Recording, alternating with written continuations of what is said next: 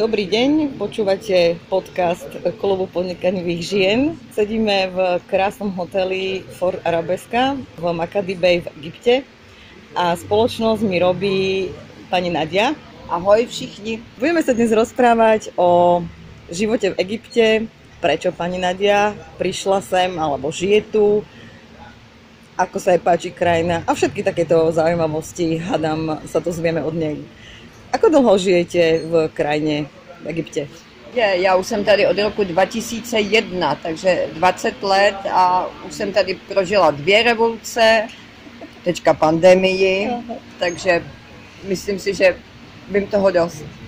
Určitě ano, 20 rokov je strašně dlhá doba. Môžem sa spýtať aj na vaše súkromie, ste tu vydatá, alebo aké máte zázemie? Ano, nakonec jsem se tady i vydala, jsem oficiálně vydatá, dokonce teď už jsem přijala i jejich občanství, takže já jsem Egypťanka, sice můžu mít 2 občanství, Česká republika to umožňuje, ale zpátky návrat do České republiky vůbec jako neuvažuju. Děti nemáme, já už jsem teda ve věku, kdy děti mít nemůžu a bohužel můj manžel, když jsem ještě mohla, tak se zjistilo, že on ty děti mít nemůže. Tak to je a možná je to tak i lepší. Mají Egypťané nějaký ideál rodiny? Že kedy, čo je ideálna rodina pro nich? To je to, co my u nás už dávno neznáme a to je mít hodně dětí. Oni sami jsou z velkých rodin, můj manžel má, pokud já si pamatuju, tak přímých jako bratrů a sester 8. Wow, no. Tak to je obrovská rodina, no. Na druhou stranu islám připouští snadné rozvody, to znamená jeho matka byla 3krát vdaná, takže mají společnou matku, každý mají pomalu jiného otce a ty rodiny žijí pohromadě. Nejsou na sebe nevraživí. Ano, ty seš můj bratr, já ti musím pomoct. Je jedno, že má třeba jiného otce, takže jejich ideálem je velká rodina a to je to správný a tak by to mělo být. No, to znamená, jeho handicap je velký, jak bych to řekla, téměř neudatelný u žen. Když se zjistí toto, tak je to velký problém. Nebudeme šancu se ani oženit. On by se asi oženil, ale ta rodina by ho donutila k tomu, že by prostě ona se s ním rozvedla. Skutečně pro ně je nutnost, aby měli potomky. Rozumím. Dobre, a máte tu ľahké rozvody. Ako to potom prebieha? Je to naozaj také jednoduché, lebo u nás zasa už momentálne, keď tam je dieťa, je to už väčší problém. Ako nehovorím, že to je problém, ale už musí prebehnúť súd, kto sa bude starať o dieťa, musia sa dohodnúť, buď u matky dieťa, alebo striedavá starostlivosť. Ako to tu prebieha? Deti zostávajú s matkou? Takto, musí to být potvrzeno soudem, protože i svatba je vlastně dokument, potvrzuje soud, ano. Tady to ale vyplývá ze zákona a vlastně to vyplývá z jejich náboženství, ano. Kdy hlavním vlastně osobou, která rozhoduje o rodině, je muž. Muž je podle Koránu povinen pracovat a je povinen zabezpečit celou tu rodinu. Opačně, žena nemá zakázáno pracovat, ale nemusí. O ní se má starat její manžel a ona se má starat o něj a o děti. A domácnost. To znamená, pokud nedojde k dohodě mezi manželi, že si budou děti půjčovat, nebo jak je umístí do těch rodin, tak ze zákona platí, že děti jsou otce a on si je nechává a matka se vrací zpátky do své původní rodiny. V současnosti to ale probíhá tak, že ty děti zůstávají s těmi matkami a otec na ně platí alimenty. Normálně se s nimi stýká, ty rodiny na sebe nějak extra nevraží. Jasne. Pokud dojde k oficiálnímu rozvodu. Ano, rozumím. Ale ze zákona platí, pokud nedojde k dohodě, tak otec je povinen. On jediný má vlastně povinnost a možnost se o to dítě postarat. Takže dohoda je tu velmi důležitá tím pádem. A iniciativa k tomu rozvodu může rovnako výjít od ženy jako aj od muža? No, u té žen je to obtížnější, tam je několik takových skutečně závažných důvodů. Mezi jeden ten důvod, když žena může požádat o rozvod, je právě neplodnost muže. To je jeden ze základních důvodů. Muž, no tak tam je to jednoduchý, ten si může myslet, co chce, že se mu to už nelíbí, že ho zlobí a neposlouchá, a nebo že je rozmařila a podobně, nebo hádají se, perou se, tak u toho muže je to samozřejmě vždycky pádný důvod a rozvod probíhá rychle. Zajímavé, takže sú tu takto rozdelené tie nejaké pozície. Po tých 20 rokoch, čo tu žijete, dokáže vás ešte niečo prekvapiť? No budete se divit, ale ano. A já mám někdy pocit, že každý den mě překvapí něco, jakým způsobem ty Egypťani řeší své problémy v podstatě v osobním životě. Já si teďka hned nevzpomenu, ale možná v průběhu našeho rozhovoru mě napadne, co zas nedávno kde kdo řešil problém, což pro mě bylo úplně jako proč. Proč tak? A čo sa týka nejakej takej typickej črty Egypťanov, Egypťaniek? Jsou to, když to řeknu mírně, tak jsou to patrioti. Nechci říkat přímo nacionalisté, ano, ale Egypťani jsou strašně hrdí na to, že jsou z Egypta.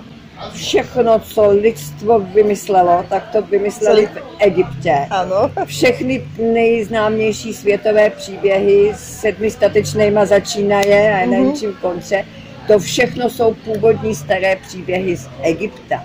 Ono to samozřejmě pravda není, ale oni to takhle vnímají a oni jsou strašně hrdí na to, že jsou Egypťani, a i ty, kteří žijí v zahraničí, tak si myslím, že se ke stáří do toho svého rodného Egypta vrací a vrací rádi. Podľa vás, ako nechcem od vás nejaké štatistiky, ale taký ten pocit skôr, žije veľa ľudí v Egypte, ako teda z Egypta veľa ľudí cestuje do zahraničia kvôli, ja neviem, práci, alebo nastalo sa odsťahujú?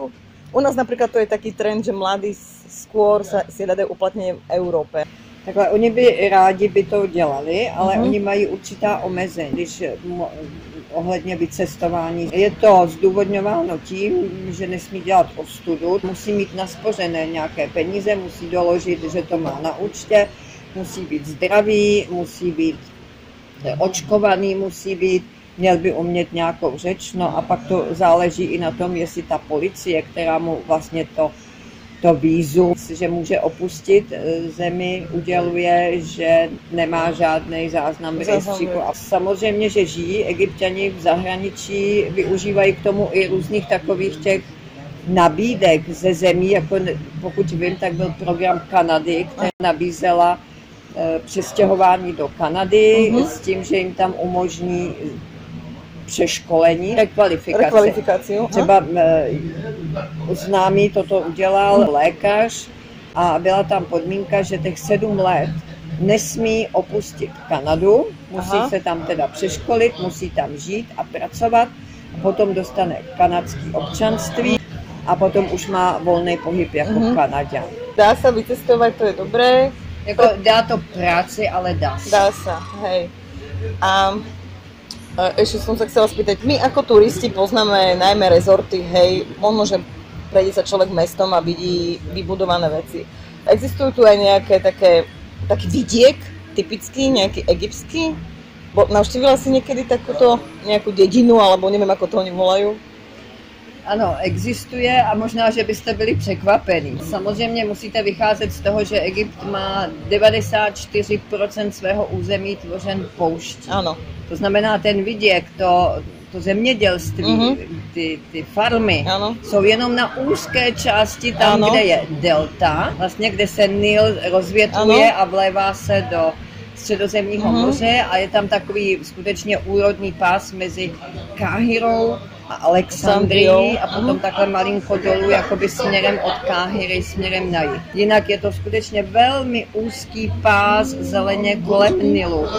Kdybyste jeli na nějakou třeba tu poznávací cestu, jste s hrůzou zjistili, že se nejedná o kilometry, ale to je několik set metrů. A tak je to malinké, hej. To znamená, nejvíc těch farem je právě v té části a ty jejich vesnice, to jsem opravdu koukala, to jsou rodinný domy, ne domky, to má někdy i 2 patra. Vy se posadíte na balkón, vidíte jeden domek vedle druhého, všechno je krásně upravený, pole kolem dokola nebo zeleninový zahrady, z toho oni žijí. Mají to uklizený a ten viděk, takový skutečný ten, kde žijou ty zemědělství, jsou bohatí. Vlastnit půdu tady znamená mít majetek. Samozřejmě, že vy, co jste byli v Luxoru někdy, tak jste projížděli takovou tou částí, kde jsou takový ty hliněný domky. Ale nevím, jestli jste si stihli všimnout, že za těma hliněnýma domkama potom vyrůstaly už další. Oni ty hliněný domky, tam jsou, byly z toho titulu, že Nil se až do roku 1972 rozvodňoval. Rozvodnění Nilu normální, každoroční znamenalo, že hladina Nilu se zvedne o 8 metrů. To zapálí strašně veľa území. No, ten domeček jim to spláchne jednou za rok, takže oni ho každý rok uplácali z té hlíny znova, nemá to střechu, to nestojí za to. Ano, a takhle ty lidé žili.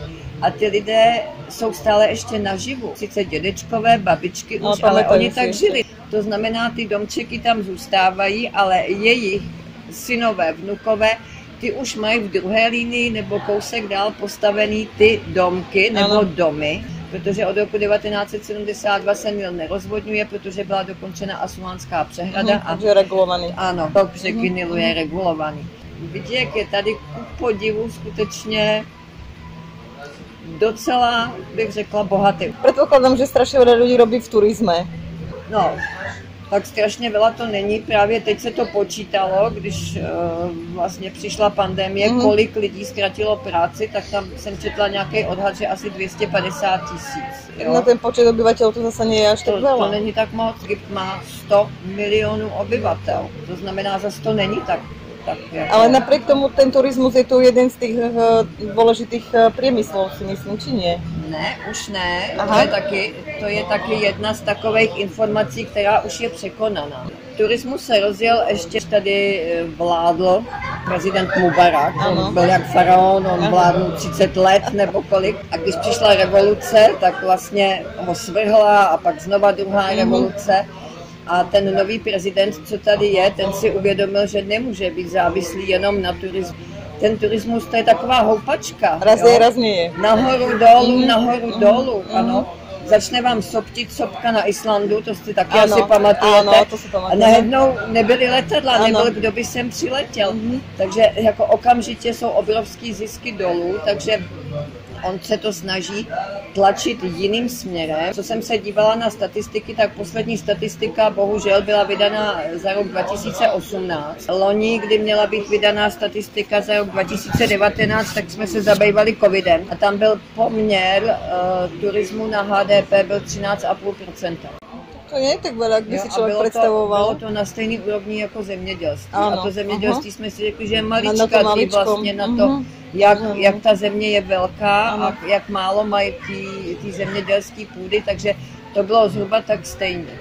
Egypt se stal největším vývozcem zemního plynu. Smlouvy jsou, ten plyn jde všude možně. Jordánsko, Libye, Libanon. Teďka letos, myslím, že byla podepsána smlouva, že jde plynovod na Kypr až do Řecka. Takže to byl tehdy ten problém, kdy turecký prezident se to na to přišel, že smlouvu nemůže mít on a pustil tu loď průzkumnou. A pak došlo k těžkému konfliktu, tak to bylo těsně v souvislosti s tím, že Egypt podepsal smlouvu s Řekama, že ten hlavní tok plynu půjde od nich.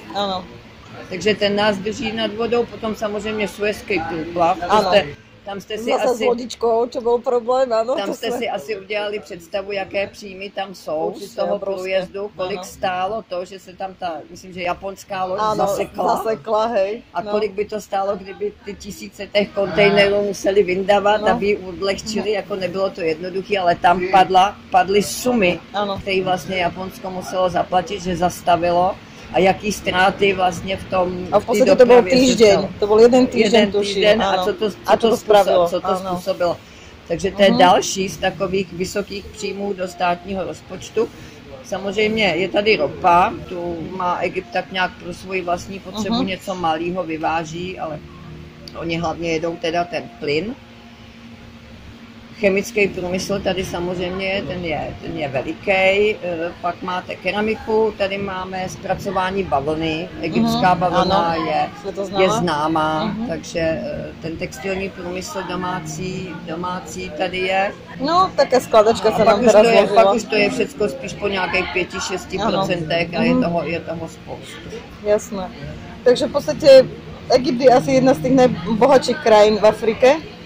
No, soupeříme o první místo s Jihoafrickou republikou. Ano, na to jsem měla na mysli. Jihoafrická republika na tom není nijak, že by rostla nahoru. Tam je to spíš z té minulosti, ano, že si tak zuby nechty drží ten svůj příjem na hlavu. Takže Egypt je v podstatě nejrychlejší rostoucí ekonomikou v Africe. Doufám, že pandemie se to nějak ukludní a aj turisti prídu a že žiadne nejaké politické ďalšie veci nebudú prekažkou.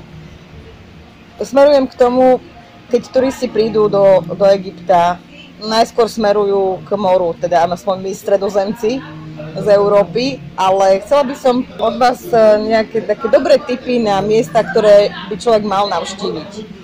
Samozřejmě, pyramidy tu vieme všetci, hej. Samozřejmě, vy když nemáte moře, tak první kroky vedou k moři, ať už jedete ke středozemnímu moři, to znamená na sever Afriky, tam, kde je Alexandrie, tam se teďka znova buduje obrovský turistický centrum. Číňani to tam stavějí tam obrovský zábavní park ve stylu, jako je v Dubaji to Ferrari.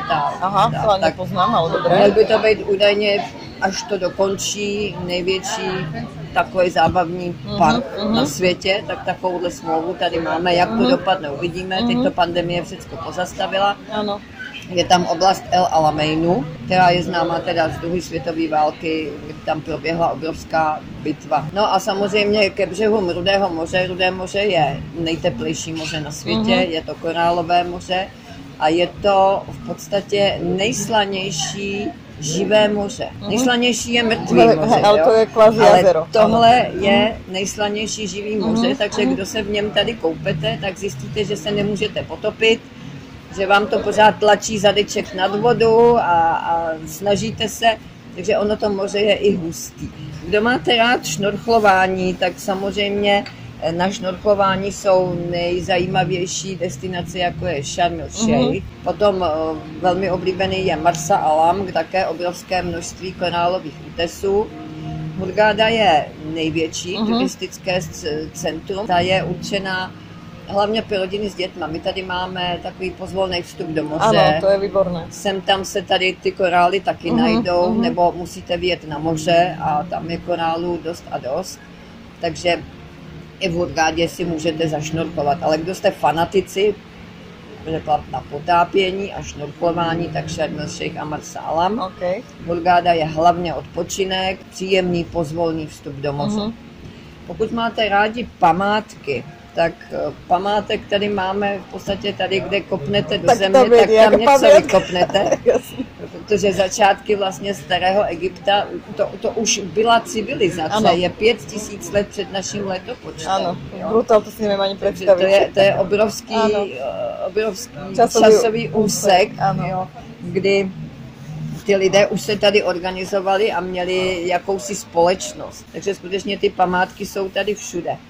No. Pyramidy, tak to je jasný. Jasná klasika. Tady bych chtěla ale říct, vy samozřejmě první, co musíte vidět, jsou pyramidy v Gíze, kde máte největší pyramidu na světě, největší, nejhmotnější, to je Cheops. Ale daleko lepší prostředí a daleko víc tu atmosféru toho starověkého Egypta potom najdete v Sakáře. Tam je nejstarší pyramida na světě, to je ta stupňovitá. Ano. A tam je to udělané takové jakoby muzeum pod širým nebem. Takže ty pyramidy v Gíze, ty jsou takový jako uprostřed města, jsou obklíčený tou obrovskou Káhirou, tím pulzujícím současným životem, tak je z toho někdy takový i trošku překvapení, kdežto ta Sakaara, ta je udělaná tak, že tam vlastně skutečně cítíte tu atmosféru toho faraona tam cítit. A umíte si ho představit, když tam dělali ty oslavy, kdy faraon, to je zajímavá věc z historie, kdy faraon, když už vládnul 20 let, potom 30 let, tak on musel prokázat svoji fyzickou a psychickou zdatnost vládnout. A tam je prostranství u té pyramidy velikosti fotbalového hřiště. Teď on musel běhat dokola a musel střílet z luku a ještě ke všemu se tvrdí, že musel u toho sedět a musel dostřelit. A tedy si vezmete, že on se dostal na trůn třeba jako 50-letý a vládnul 30 let, tak to už bylo docela náročný. No toto je nadľudský výkon. No jo, a jenomže on byl bůh a nemohli ho nějak sesadit nebo ho popravit, tak když se mu to nepovedlo, což se taky stalo, na to jsme se ptali, že to neuběh, nebo prostě šlo to. Nedal ten terč, ano. Jak se říká, teď nedal to, tak za něj popravili býka, toho obětovali, toho dali do královského hrobu a tím to bylo vyřízeno. Tak se to nějak utrpkalo, se to nějak. Jako muselo se to nějak vymyslet, když se toto stalo, protože faraon byl bůh, boha nemůžete jen tak sesadit. No, to sú veci. Takže tohleto prostranství, kde se prováděly tyhle ty obřady a tam skutečně je a jsou tam ty mety, které on musel zvládnout, takže tam si to umíte i živě představit. Že asi jak to vyzeralo. No, takže to jsou pyramidy, samozřejmě jezdí se hodně do Luxoru, památky na konec střední a celou novou říši je to Údolí králů. Ano. Ale pokud už jste tam byli, tak když byste tam jeli znovu, tak zkuste se dostat do Údolí královen. Ty hrobky jsou sice malý, ale jsou krásně zachovány. A v současnosti, prosím vás, v Údolí králů byly otevřeny i hrobky, které byly desítky let v podstatě nepřístupné. Aby se přilákala veřejnost, tak otevřeli i hrobky, které i některý z průvodců nikdy nemohli navštívit. To je taková... taký ťahák, aby přitáhli turisty. No, mezi největší divy Egypta patří samozřejmě chrám v Abu Simbelu. Ten je ale hodně daleko, ten je úplně skoro až na hranicích se Súdánem. Vy se musíte nejdřív dostat buď po řece, nebo autobusem až dolů na jih Egypta do oblasti města Asuan. Ano. A z Asuánu je to potom ještě 280 kilometrů. Strašně daleko. Je to strašně daleko, ale kolem toho chrámu vyrostlo takové malé městečko, které žije vlastně z turistického. A tam můžete navštívit ten úžasný chrám, který byl zasypán celý pískem, čiliž byl konzervovaný, když vevnitř je krásně zachovaný. A protože byl vyzvednut, tak se zvedla hladina, tak oni ho rozřezali, na to se státy složili vlastně celý svět a oni ho vyzvehli nahoru. Takže on je vlastně jakoby na březích toho obrovského jezera, který vypadá jako moře. Ono mimochodem to jezero je velký jako Slovensko. Ono je dlouhý 550 kilometrů. Jo, čili skutečně to je obrovská vodní plocha, samozřejmě, že ekologové to kritizují, protože takováhle vodní plocha už změnila trošičku i podnetám a samozřejmě to způsobí i co se týká zvířat a ryb. Na druhou stranu, kdyby nebyla přehrada, tak Egypt od té doby zažil několik hladomorů, skutečně byl problém. Loni bychom to asi nezvládli, protože loni to odnesl Súdán. Byly takzvané smrtící záplavy, ale byly extrémní záplavy Nilu a celý Súdán byl pod vodou. A tyhle ty smrtící záplavy oni popisují tak, že prostě se obrovská vlna, prostě příval vody prožene celým Egyptem. Prostě to všechno odnese pryč až do Středozemního moře. Obrovský záplavy, a nebo že nejsou záplavy, že je obrovské sucho, působí potom hladomor, takže kvůli tomu se ta přehrada stavěla a Egypt od toho roku 72 teda žádnou takovouhle krizi nezažil. To je dobré. Super, zaujímavé veci hovoríte. A vrátim sa teraz k tomu, takému tomu obyvateľstvu. Je niečo vyslovene, čo fakt neznášate na Egypte? Že fakt nemôžete vystáť a vám to dvíha tlak? Je také niečo? Alebo vôbec? Já nemůžu říct, že by mě to zdvíhalo tlak, já jsem si na to zvykla, ale je to, jak to řekla, my bychom řekli, že lžou. Ona to podle nich to není lež. U nás by to, třeba když byste s nima chtěli dělat na bazaru a on vám klidně prodá něco, ale že vám o tom, že to je takový makový, a vy pak zjistíte, že to pravda není. U nás by to asi bylo možná i trestný jako podvod. Když to tady je to považováno za obchodní umění. Predat svůj tovar, ano. A to rozumím. Oni mají i mezi sebou. Jo? To není jenom vůči turistům. Jo? Prostě ty si na ten obchod nebyl připraven. Jo? A máš to. Jo? Prostě oni se na to dívají takhle. Ze začátku to mě skutečně vytáčilo. Říkám, ty lžeš. A oni to takhle vůbec neberou. Dávají stále možnost, tak nechceš ten obchod robit, tak to nejo. Tak ho nedělej. Odmítnout můžete vždycky, můžete mu dokázat, že to není tak, jak to je. Jednou jsme byli na ostrově, kde byli na banánovém ostrově, možná, že jste tam někdo byli, a byl tam krásně rozkvetlý strom. A my jsme nikdo nevěděli, co to je, bylo to malý, krásně to vonělo. A teď jsme se ptali toho průvodce a tak na to koukal, no to je. A někdo řekl jasmín. Jo, to je jasmín. Ale nebyl. No pak nám to ten hlídač vysvětlil, že to byla mandarinka. Jo? Ale prostě vy chcete slyšet jasmín? Ano, je to jasmín. Chcete slyšet, že tohle je bílé? Ano, je to bílé, přestože vidíte, že to tak není. Aha. Takže to je taková jejich vlastnost a to už nezměníme. A je to i mezi nimi. To není jenom, že by to zkoušeli na turistov. Přijede sem turista z Káhiry, má auto, hodinky, joj. A už víme. Úplně stejně jako vy. On netuší, co stojí, která bije, joj. Keď to človek vie, tak s tým počíta a prosí sa podľa toho zariadi. Vy sa teda venujete cestovnému ruchu, tuto v Egypte. Teraz sa to otočím. Čo vás vyslovene vytáča na slovenských a českých turistoch? Teda ak môžete, tak nejak priblížiť, že čo by sme fakt nemali robiť, lebo je to fakt zbytočné a nie je to vôbec konštruktívne a len to znepríjemňuje život.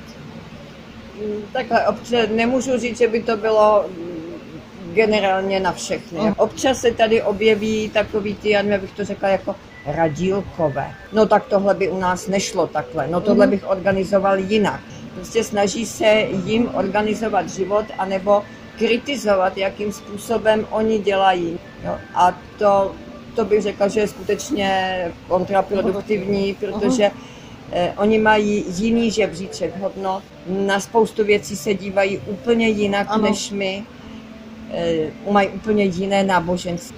Teďka malinko odbočím, jednou jsem o tom mluvila s nějakou studentkou a možná, že by to stálo za to, kdyby někdo udělal, já nevím, seminární práci nebo diplomovou práci, kde by jenom vypisoval, jaké jsou rozdíly mezi těmi kulturami. Už jenom to, že píšou zprava doleva, to vám změní půlku života, protože věci jsou najednou všechny opačně. Pre nás ano. 1, 2, 3 se počítá takhle. Malíček, prsteníček, prostřední. Když to my máme palec, 1, 2, 3. Jo, čili najednou všechno máte úplně opačně a oni i ty problémy řeší opačně. Ale dojdou ke stejnému cíli. No, takže to si myslím, že je zbytečné jí v tom radit. V žádném případě byste se neměli nechat, aby vás to nějakým způsobem omezovalo, to byste se měli ozvat, tak takhle ne, mi se dá zařídit, ale radit jim, jak co mají dělat. Tak to je mimo, jasné.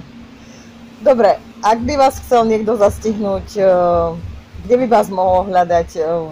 Máte nějakou agenturu alebo něco podobné?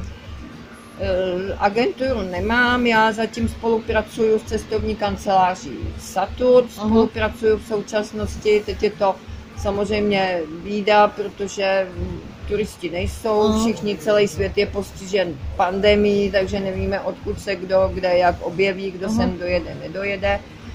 Jo, já většinou klientům, kteří mají zájem o nějaký další kontakt, když by se sem chtěli vrátit, tak jim většinou dávám nějakou navštívenku s e-mailem, že se můžou zeptat, jestli ten hotel funguje stále na té úrovni, na které byl, takže většinou to děláme přes ten e-mail nebo přes to. OK. Ďakujem veľmi pekne za rozhovor. Povedali ste nám veľmi veľa zaujímavých informácií. Ja doufám, že přijedete k nám. Koukám na vás. Verím, že áno, že sa ľudia osmelia aj napriek všetkým možným vládnym, administratívnym a iným prekážkám, že sa do Egypta prídu pozrieť. Takže lúčim sa s pani Nadiou, ďakujem veľmi pekne. Ja sa taky s váma lúčim a teším sa na vás. Pekný deň. Počúvali ste tretiu časť podcastu Odviate životom, ktorý je jednou z činností Klubu podnikavých žien. Klub podnikavých žien podporuje spoločnosť KPS Poradenské centrum.